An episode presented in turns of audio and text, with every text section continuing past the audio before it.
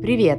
Это Иван. Мы кинопрокатная компания, и мы выпускаем в России фестивальное кино. Вы можете знать нас по фильмам «Молодость», «Великая красота» Паула Соррентино, «Дом, который построил Джек Ларса фон Триера» и многим другим классным фильмам. В нашем подкасте мы рассказываем о кинопрокате, фильмах, нашей работе и зовем гостей, профессионалов киноиндустрии, чтобы обсудить наши релизы и события мира кино, а также поговорить о том, что нас волнует. Слушайте и подписывайтесь на наш подкаст на удобной вам платформе. Сегодня мы разговариваем с командой Московского международного фестиваля экспериментального кино МИЭФ. И с нами продюсер фестиваля Соня Исмаилова. Соня, привет! Всем привет! И юридический директор Аня Наумова. Аня, привет! Привет! Традиционно подкаст э, веду я, Ксения Лаевская, и мой коллега Всеволод Торхов. Сев, привет! Привет! Немного расскажу о том, что фестиваль проходит в шестой раз в Москве с 11 по 17 августа. Мы решили разобраться вообще в том, что же такое экспериментальное кино, как это работает и как его смотреть. Вопрос к нашим гостям. Наверное, начнем с самого такого общего для понимания. Расскажите нам, что же такое экспериментальное кино, Аня, Соня. Экспериментальное кино — это на самом деле любое кино, которое ищет какую-то новую форму или новое содержание. То есть, э, условно, экспериментальное документальным, может быть, и фильмы Гаспара Ноэ, и они таковыми являются. Например, в «Вечном свете» у него есть э, полиэкраны. В «Ненависти», которую вы скоро выпускаете, она черно-белая. В этом тоже есть э, какой-то дух эксперимента. В целом, как бы, да, экспериментальное кино пытается сделать какой-то шаг вперед немножко в развитии киноискусства. Условно, те же Люмьеры, когда показывали свои фильмы, были полным экспериментом, мне кажется, для всех сидящих тогда в зале. Сразу стало интересно, экспериментальное кино — это больше про форму или про содержание? Содержание, потому что то, что ты сейчас описала, это форма, и э, у Ноэ, да, это часто какие-то физические и визуальные эффекты. А что по содержанию? Мне кажется, содержание на самом деле экспериментального фильма может быть любым. То есть вот мы видим работы, которые нам присылают на конкурс, и можно по ним выявить какую-то тенденцию, что у современных режиссеров экспериментального кино их волнуют какие-то глобальные и громко звучащие каком-то в общем суждении проблемы современности, там типа экология, неравенство, просто потому что что, мне кажется, про такие проблемы проще всегда говорить визуальным языком. То есть это не какой-то нарратив, а какой-то как эссе, ну, типа вайп, получается, фильма. Сонь, ты как думаешь вообще? Ну, я как раз всегда для себя формулирую экспериментальное кино скорее с точки зрения содержания, а не формы. Потому что мне кажется, что для экспериментального кино вообще не существует каких-то маргинальных тем, маргинальных мест, маргинальных каких-то явлений, о которых не принято говорить или просто считается, что это никому не интересно. И скорее эксперимент это тоже, он проявляется в такой всеохватности, создании такого пространства, где не существует чего-то неважного, о чем не нужно говорить. У меня на самом деле тоже такое ощущение, что экспериментальное кино, если честно, для меня вообще это как будто бы искусство визуальное, да, которое мы привыкли видеть в галереях, в каких-то таких более отстраненных пространствах от обычного человека, да, оно как будто находит новую новую форму и добирается до экрана. Но мне кажется, что это такое очень примитивное представление на самом деле. И вот Аня как раз своим ответом объяснила, что в целом это большой довольно культурный пласт на самом деле. И, возможно, экспериментальное кино намного ближе к нам, чем кажется, потому что мне кажется, что иногда это может пугать, да, и отталкивать э, такой ярлык экспериментальное кино. Да, мы с этим постоянно сталкиваемся, что как раз слово эксперимент часто людей отталкивает, потому что они думают, что это сто процентов будет что-то абсолютно непонятное непонятное, неизвестное, неинтересное и так далее. Слушайте, а расскажите про свою аудиторию. Кто ходит смотреть экспериментальное кино? Мне просто кажется, что это в основном молодые люди. Я прав? Скажем так, что да, наше, так сказать, ядро аудитории — это молодые все-таки люди, но сейчас вроде увеличили возраст молодости до 35, вот примерно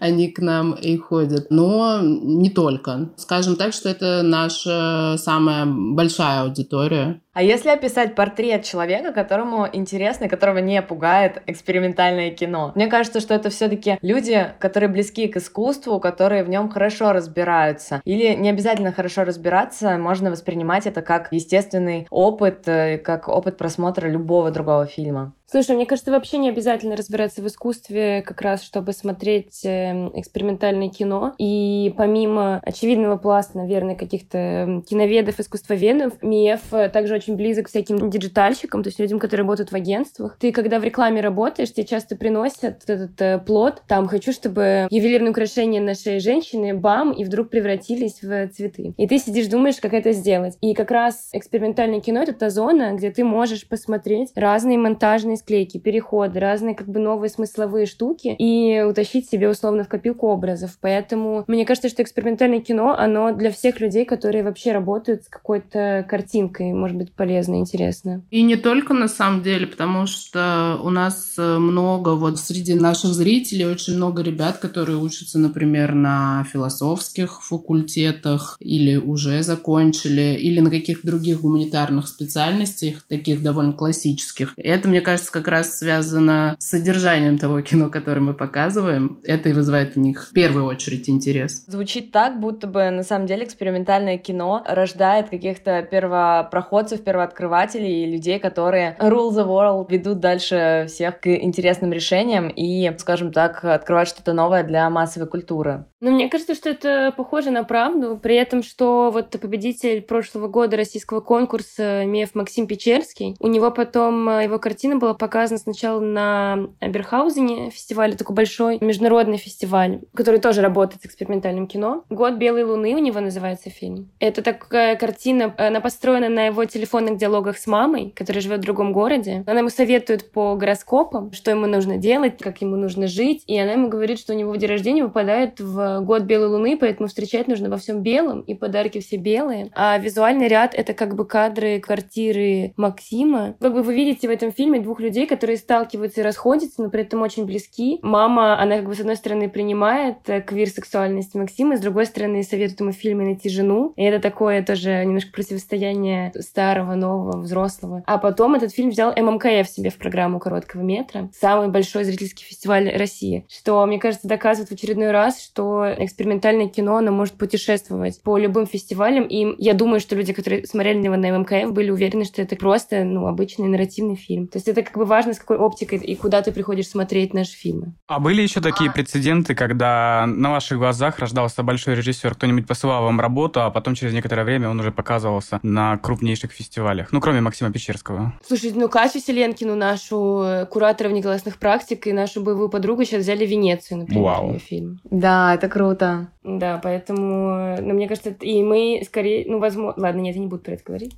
но есть вероятность, что мы сделаем просто... Нет, скажи. Но мы обсуждаем сейчас с Катей, мы очень хотим э, осенью показать ее фильм как бы шоу-кейсом в гараже. Класс. Надеюсь, получится посетить. Было бы здорово. Какие фильмы вот э, из э, программы вы бы смело пустили в широкий прокат? Может быть, есть какие-то любимые фильмы, которые вызывают желание показать их там всему миру или как минимум, чтобы как можно больше людей пришло и посмотрело в рамках фестиваля этот фильм? У нас есть, например, в программе «Сколько длится настоящее» фильм «Повсюду свет» Тео Энтони, и это вообще фильм Санденса. Как бы это такой фильм-эссе про механизмы слежения, про связь систем слежения и правосудия, и про то, как вообще устроена как бы вот эта вот слежка и наблюдение в 21 веке. Я знаю, что этот фильм хотели биты показать у себя в программе, но не нашли как бы как его составить смыслово, и он э, попал к нам теперь в программу. И мне кажется, что он вполне достоин широкого проката. Или «Редут» Мэтью Барни. Ну тут как бы вообще Мэтью Барни суперизвестный э, американский режиссер. Мы, когда его взяли в фестиваль, мы нашли статью. Кстати, мы увидели, что вышла новость про то, что Канни Уэст назвал Барни своим personal Christ. Вау! Даже Канни Вест признал. Абсолютно, да. Но Барни псих полный. Но мне кажется, что он тоже отлично бы смотрелся в широком прокате. Круто было бы еще режиссеров русского конкурса показать. Это вряд ли бы пока имело бы успех в регионах, но как образовательная часть я бы, наверное, мечтала когда-нибудь показывать э, фильмы наших русских художников. О, да, клево. Я тоже думаю, что я бы хотела на это посмотреть, и хотелось бы слышать больше русских имен вообще в мире, на мировых фестивалях в том числе. Слушайте, а расскажите, а с какого фильма у вас началась любовь к экспериментальному кино? Где была та точка невозврата? У меня, наверное, скорее началось э, с истории довольно для нас пугающей сначала, но которая хорошо закончилась. То есть я начала работать на фестивале фестивале в 2018 году, и мы тогда привозили классика австрийского авангардистского кино Питера Кубелку, который тоже показывал все свои фильмы с пленки, только с пленки. Я говорю тоже, потому что в этом году у нас тоже есть программа американского авангардиста Натальи Нелядорски, который тоже показывает свои фильмы только с пленки. И мы показывали тогда фильмы Кубелки в малом зале электротеатра. То есть это на самом деле не был настоящий кинозал с оборудованием. И мы привозили туда какой-то очень редкий проектор, который во время сеанса загорелся с его редкими пленками. Моя любимая история. Да, мы были, конечно, в ужасе. И, слава богу, пленки не пострадали. После этого механик, который нам помогал с проектом, сказал, что он э, отказывается больше от экспериментов и может проецировать этот фильм только в НИКФе, вот научно-исследовательском кинофотоинституте, который находится на Ленинградском шоссе, потому что там есть стационарный какой-то специальный этот проектор, который точно не загорится. Но надо сказать, что Кубелко очень философски отнесся к всей этой ситуации, и ему очень понравилась на самом деле атмосфера Никфи, то есть это такой старый НИИ, который уже немножко разваливается, и я думаю, там очень давно не было ремонта, но при этом там очень красивый кинозал, и есть огромное пространство, где стоят все эти старые проекторы, и тогда на показе создалась какая-то, это, кажется, был его фильм «Поездка в Африку», именно тогда, но я думаю, что вот эта как бы магия с экспериментальным кино произошла еще в частности из-за пленки, потому что пленочное кино, которое проецируется с пленки, создает какую-то вообще особую атмосферу в зале. Поэтому я всем советую сходить на ретроспективу Дорски, которая будет у нас в этом году. Слушайте, а часто современные экспериментальные режиссеры, режиссеры снимают на пленку или ограничатся а, цифрой? Да, да, на самом деле довольно часто у нас э, каждый год в международном конкурсе есть специальный приз для фильмов, снятых на пленку. Его предоставляет нам компания Кодек. Это 20 э, рилов 16-миллиметровой э, пленки. То есть у нас в международном конкурсе обычно около 30 фильмов, и 5-6 из них сняты на пленку. То есть пленка еще живет. Даже Тарантино снимал же «Омерзительную восьмерку» на пленку. Просто ли показывать фильмы с пленки? Нет. Например, для Дорски нам приходится кастомизировать сейчас проектор, потому что там вообще 16 миллиметров пленка. Но ничего,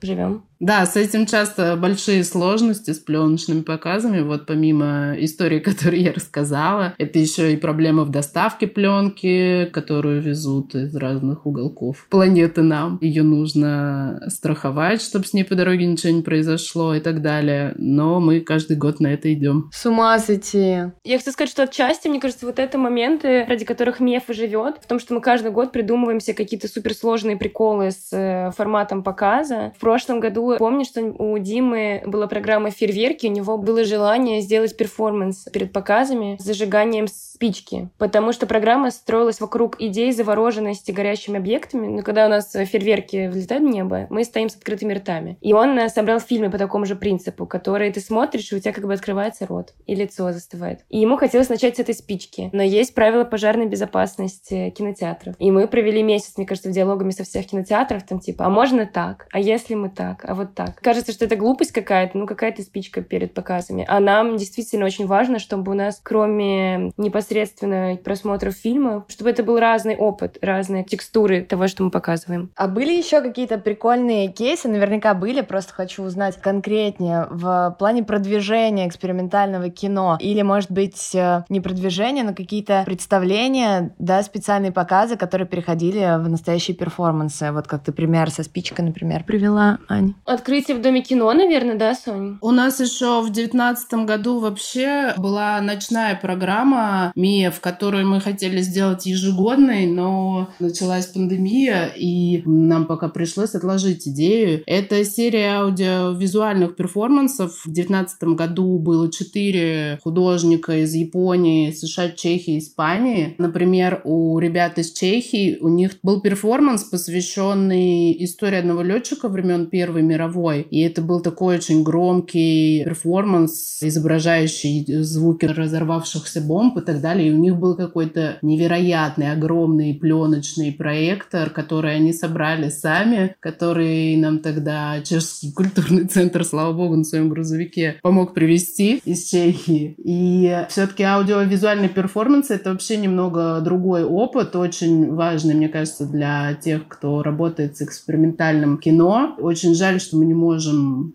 продолжить пока работать в эту сторону, потому что ковид не дает привозить гостей. А появились, кстати, вместе с ковидом какие-то приколы новые в плане продвижения? Ну вот в этом году мы, наконец, э, запустили небольшую онлайн-программу. То есть нам в этом году прислали около 500, наверное, заявок, да, на участие в конкурсе. И среди тех, кто не прошел отбор, ну, то есть это более 400, наш э, куратор Кирилл Роженцов отобрал еще несколько работ, 10 работ, которые во время фестиваля будут совершенно бесплатно показывать на платформе «Глазок». Это для нас первый опыт онлайн-показа, потому что раньше еще в 2020 году, когда все началось, мы придерживались все-таки того, что экспериментальное кино невозможно смотреть на экране компьютера, ну и это создает абсолютно другой опыт, то есть э, нам важно показывать его в кинозалах, поэтому онлайн-программы никакой не было, и мы даже в эту сторону не думали, но, наконец, в этом году все-таки решились, так что для тех, кто не в Москве, все-таки онлайн можно будет что-то посмотреть. Но и наша онлайн-программа еще поднимает э, важный для нас вопрос оплаты. Частая дискуссия внутри у нас команды, и, например, мы делали пост в прошлом году и в этом про то, что нет вписок, потому что нам кажется, что вот эта порука, когда тебя просят вписать э, в культуре, она производит меньшую прибыль у культурных проектов, у которых нет денег на то, чтобы купить билет на другой культурный проект, условно. И мы все ходим по кругу без денег и без оплаты. И по факту ваши 400 рублей как бы за билет, они поддерживают большую часть команду, не должны сильно ударять по кошельку. И это вопрос также оплаты, например, труда людей, которые у нас на фестивале задействованы. У нас много очень волонтеров, и для нас большая печаль, что мы не можем им платить. Любой труд, на наш взгляд, должен быть оплачен. И онлайн-программа, она частично поднимает этот вопрос, потому что так как она собрана только из фильмов, которые прислали нам на фильм Фривея. Поскольку у больших фестивалей есть такая тенденция как бы собирать фильмы на фильм Фривея, но брать в программы фильмы каких-то более известных режиссеров, условно, которым они как бы напрямую пишут.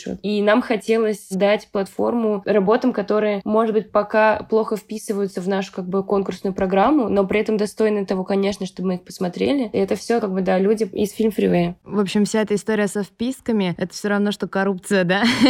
В каком-то смысле также. Ну, я бы назвала это скорее кумовством каким-то больше. Same, same, да. Я имею в виду, что мешает жить и развиваться. Кстати, о деньгах. Меф — это не коммерческая история, и в таких случаях всегда не хватает денег. Но если бы у вас были все деньги мира, что бы вы в первую очередь провернули с фестивалем? Помимо того, чтобы мы заплатили всем. Да, помимо того, чтобы вы заплатили всем. У фестиваля есть мечта, на самом деле. Если у нас были бы все деньги мира, мы бы построили себе домик просто, в котором фестиваль мог бы базироваться. Ага. И показывать круглый год все, что хочет. Да, полный панк. А еще наверняка Аня бы сделала много мерча. Мерча завались. Мне вчера передали первый мерч. Я офигела, честно говоря. На мерч это история из э, нашего прошлого просто разговора с ребятами, где я рассказывала, как я с пеной у рта доказывала своей команде, что я хочу сделать мерч. И в итоге, так как мы работаем по горизонтальному принципу, где в целом запретить тебе никто не может, все сказали, хочешь? Ну, на, бери, как бы делай. И выделили мне копеечки в нашем бюджете на то, чтобы я сделала брошки и сережки с нашим э, кивижелом из глазика планеты. А потом в какой-то момент кураторы пытались эти деньги из бюджета у меня отобрать на переделку субтитров.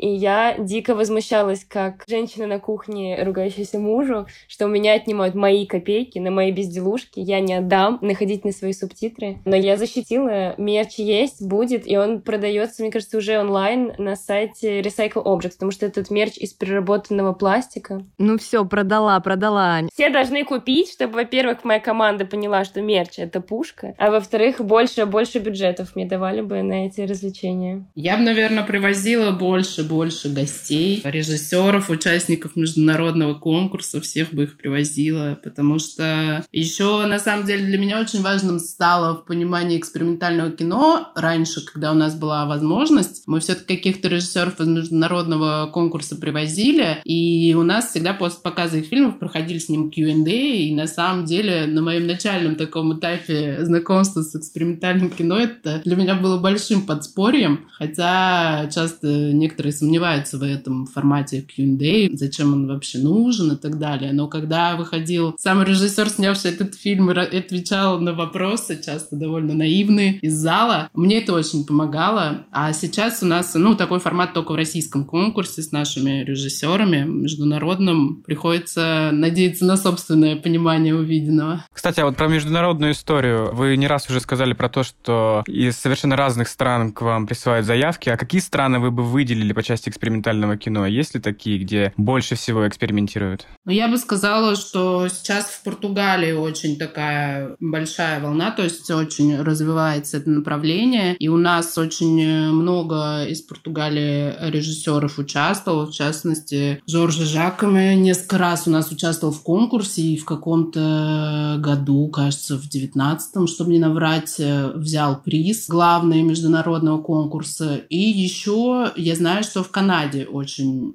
ну, помимо США, где как бы живут э, традиции еще авангардистского кино прошлых времен, и это все продолжается. Сейчас вот еще очень много в Канаде режиссеров. И, конечно, в Азии. Вот, например, мы в этом году устраиваем а, перекрестную программу с японским фестивалем, очень близким нам по духу, Image Forum. То есть куратор фестиваля собрал работы за разные годы, которые они показывали в конкурсе фестиваля, и сделал подборку, которую мы покажем в кинотеатре «Иллюзион», а во время фестиваля Image Forum, кажется, он будет в конце сентября, в Японии покажут подборку работ российских режиссеров, которые сделали наши кураторы. Собственно, поэтому и называется программа «Перекрестки», потому что она перекрестная. То есть, да, из Азии тоже очень много работ. Интересно, и еще такой тоже логично вытекающий вопрос. Вы заметили за время работы на фестивале какие-то тенденции, возможно, экспериментального кино? То есть, может быть, в определенный год очень много фильмов было снято на одну определенную конкретную тематику или что-то еще такое? Или это для направления экспериментального кино вообще чуждо, скажем так?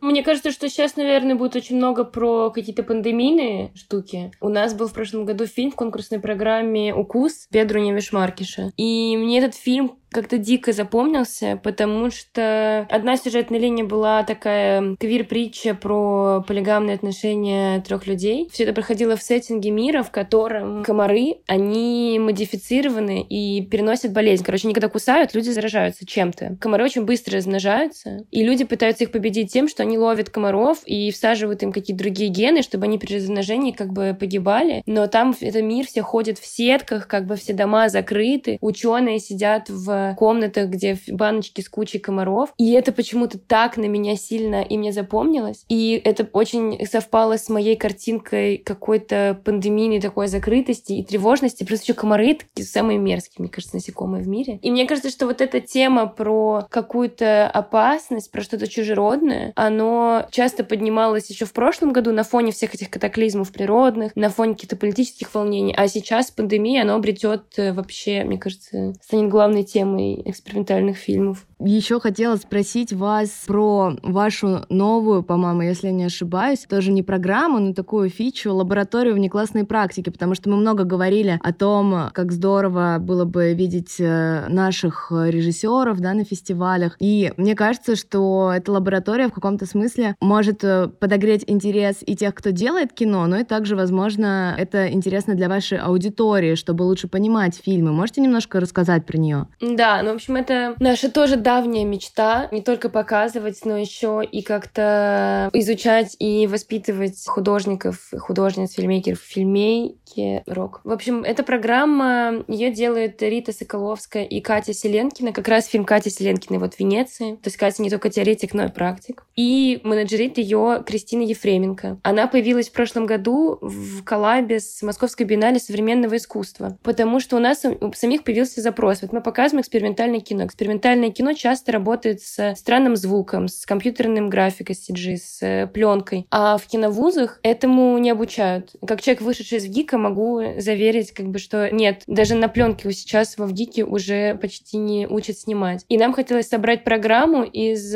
предметов, именно как бы находящихся почему-то на периферии, но расширяющих немного понятие про то, как снимать фильмы. Ну, то есть практическое обучение. И на биеннале это прошло в полном формате, то есть там были классы, плюс была отдельная кинопрограмма. В рамках фестиваля мы делаем такую поп-ап лабораторию, мы отбирали по заявкам. Наш стратегический партнер музей «Гараж» оплатил трем участникам не из Москвы приезд и проживание, что мне кажется очень важно, потому что Россия не Москва, и децентрализация — это наше все. Но в рамках этой образовательной программы сейчас ребята будут ходить смотреть, во-первых, фильмы на МЕФ, их обсуждать. У них вчера уже началось обучение и был воркшоп по записи звука. Они ходили вокруг музея-гараж, записывали как бы листики, роняли предметы. Там будет также блок, например, с телесными практиками, потому что 10 человек, которые обучаются, важно, чтобы они были как единый организм во время занятий. А еще в рамках программы, кстати, поступить на нее уже нельзя, потому что закрылся open call, но будет открытая лекция Садат Исмаиловой. Садат приехала журействовать на МЕФе. Лекция пройдет 14 в гаражской не. На нее может вот любой желающий зарегистрироваться. Она расскажет про такую условно коллективную память, которая раскрывается на практике в каком-то визуальном. Как, в общем, какие-то старые мифы, потому что она узбечка, и там э, много в узбекском мире, короче, занимаются эти мифы, легенды и ритуалы. Она расскажет, как все это правильно визуализируется, что ли, в физическом объекте в фильме. Долго вышло, короче, но придите, послушайте и поймете. Садат лучше, чем я рассказывает. Слушайте, знаете, какой меня вопрос терзает очень сильно? А как ваши родители относятся к вашему фестивалю? Они видели что-нибудь? Просто, знаете, когда я показал маме необратимость, мне кажется, она захотела отказаться от меня. Удалось ли вам привить любовь к экспериментальному кино? У нас в прошлом году, например, был фильм Свингера, и это танцевальный клип. Я показывала маме, она сказала, что это прикольно очень, ей очень понравилось. Сложные работы она не понимает, но мои родители жутко гордятся Мефом и мной. Мама говорит, что мы делаем фестиваль новой формации, который строится на, значит, искренних, честных связях. Считают, что мы первопроходцы в попытке построить какую-то очень большую институцию на принципах открытости и прозрачности, не глянцевости, какой-то честности. В общем, очень им нравится то, как фестиваль строится. На открытие я их звала в этом году, они не придут, но потребовали, чтобы записали обязательно видео, как я стою на сцене. Короче, им ближе пока сам фестиваль, чем фильмы. Мои родители, надо сказать, вообще, мне кажется, не очень понимают, чем я занимаюсь и что такое фестиваль экспериментального кино. Но, например, мама моего мужа очень заинтересовалась и в прошлом году ходила на пять сеансов, мне кажется, она сходила и на показ фильмов победителей. И, кстати, она сказала, что было в прошлом году очень много сложных для восприятия работ, но все фильмы победители оказались довольно простыми для нее. И она сказала, что же вы меня мучили, чтобы в конце вот такую радость подарить.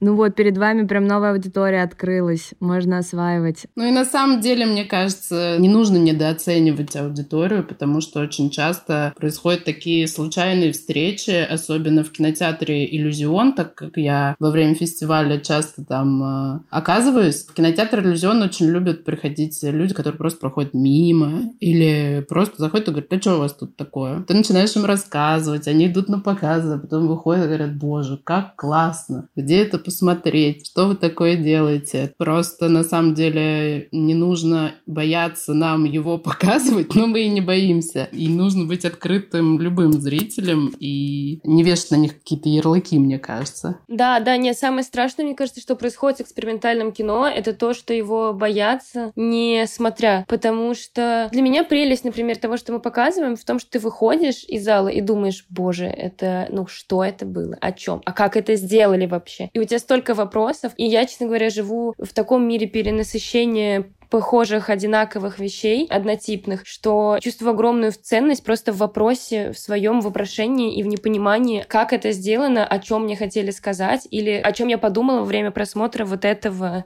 фильма. На самом деле, мне кажется, сейчас стоит обратиться к нашим слушателям. Мне кажется, что наша аудитория довольно подготовленная в том смысле, что, ну, ребят, мы подготовили вас необратимостью, вечным светом, фильмом Йохана Йохансона. Так что я думаю, что да, это будет любопытно прийти и посмотреть фильмы Мефа. Тем более, что фестиваль уже идет, и он будет длиться до 17 августа, и там будут действительно уникальные показы с настоящей живой пленки. Так что рассказывайте потом о ваших впечатлениях, о том, как сходили в кино. Надеюсь, это будет каким-то уникальным опытом. А вам, ребята, девчонки, Соня, Аня, спасибо большое за то, что нашли время, поболтали с нами. Было очень интересно. Вам спасибо, что позвали. Спасибо большое. Нам тоже было интересно посмотреть на нас самих со стороны.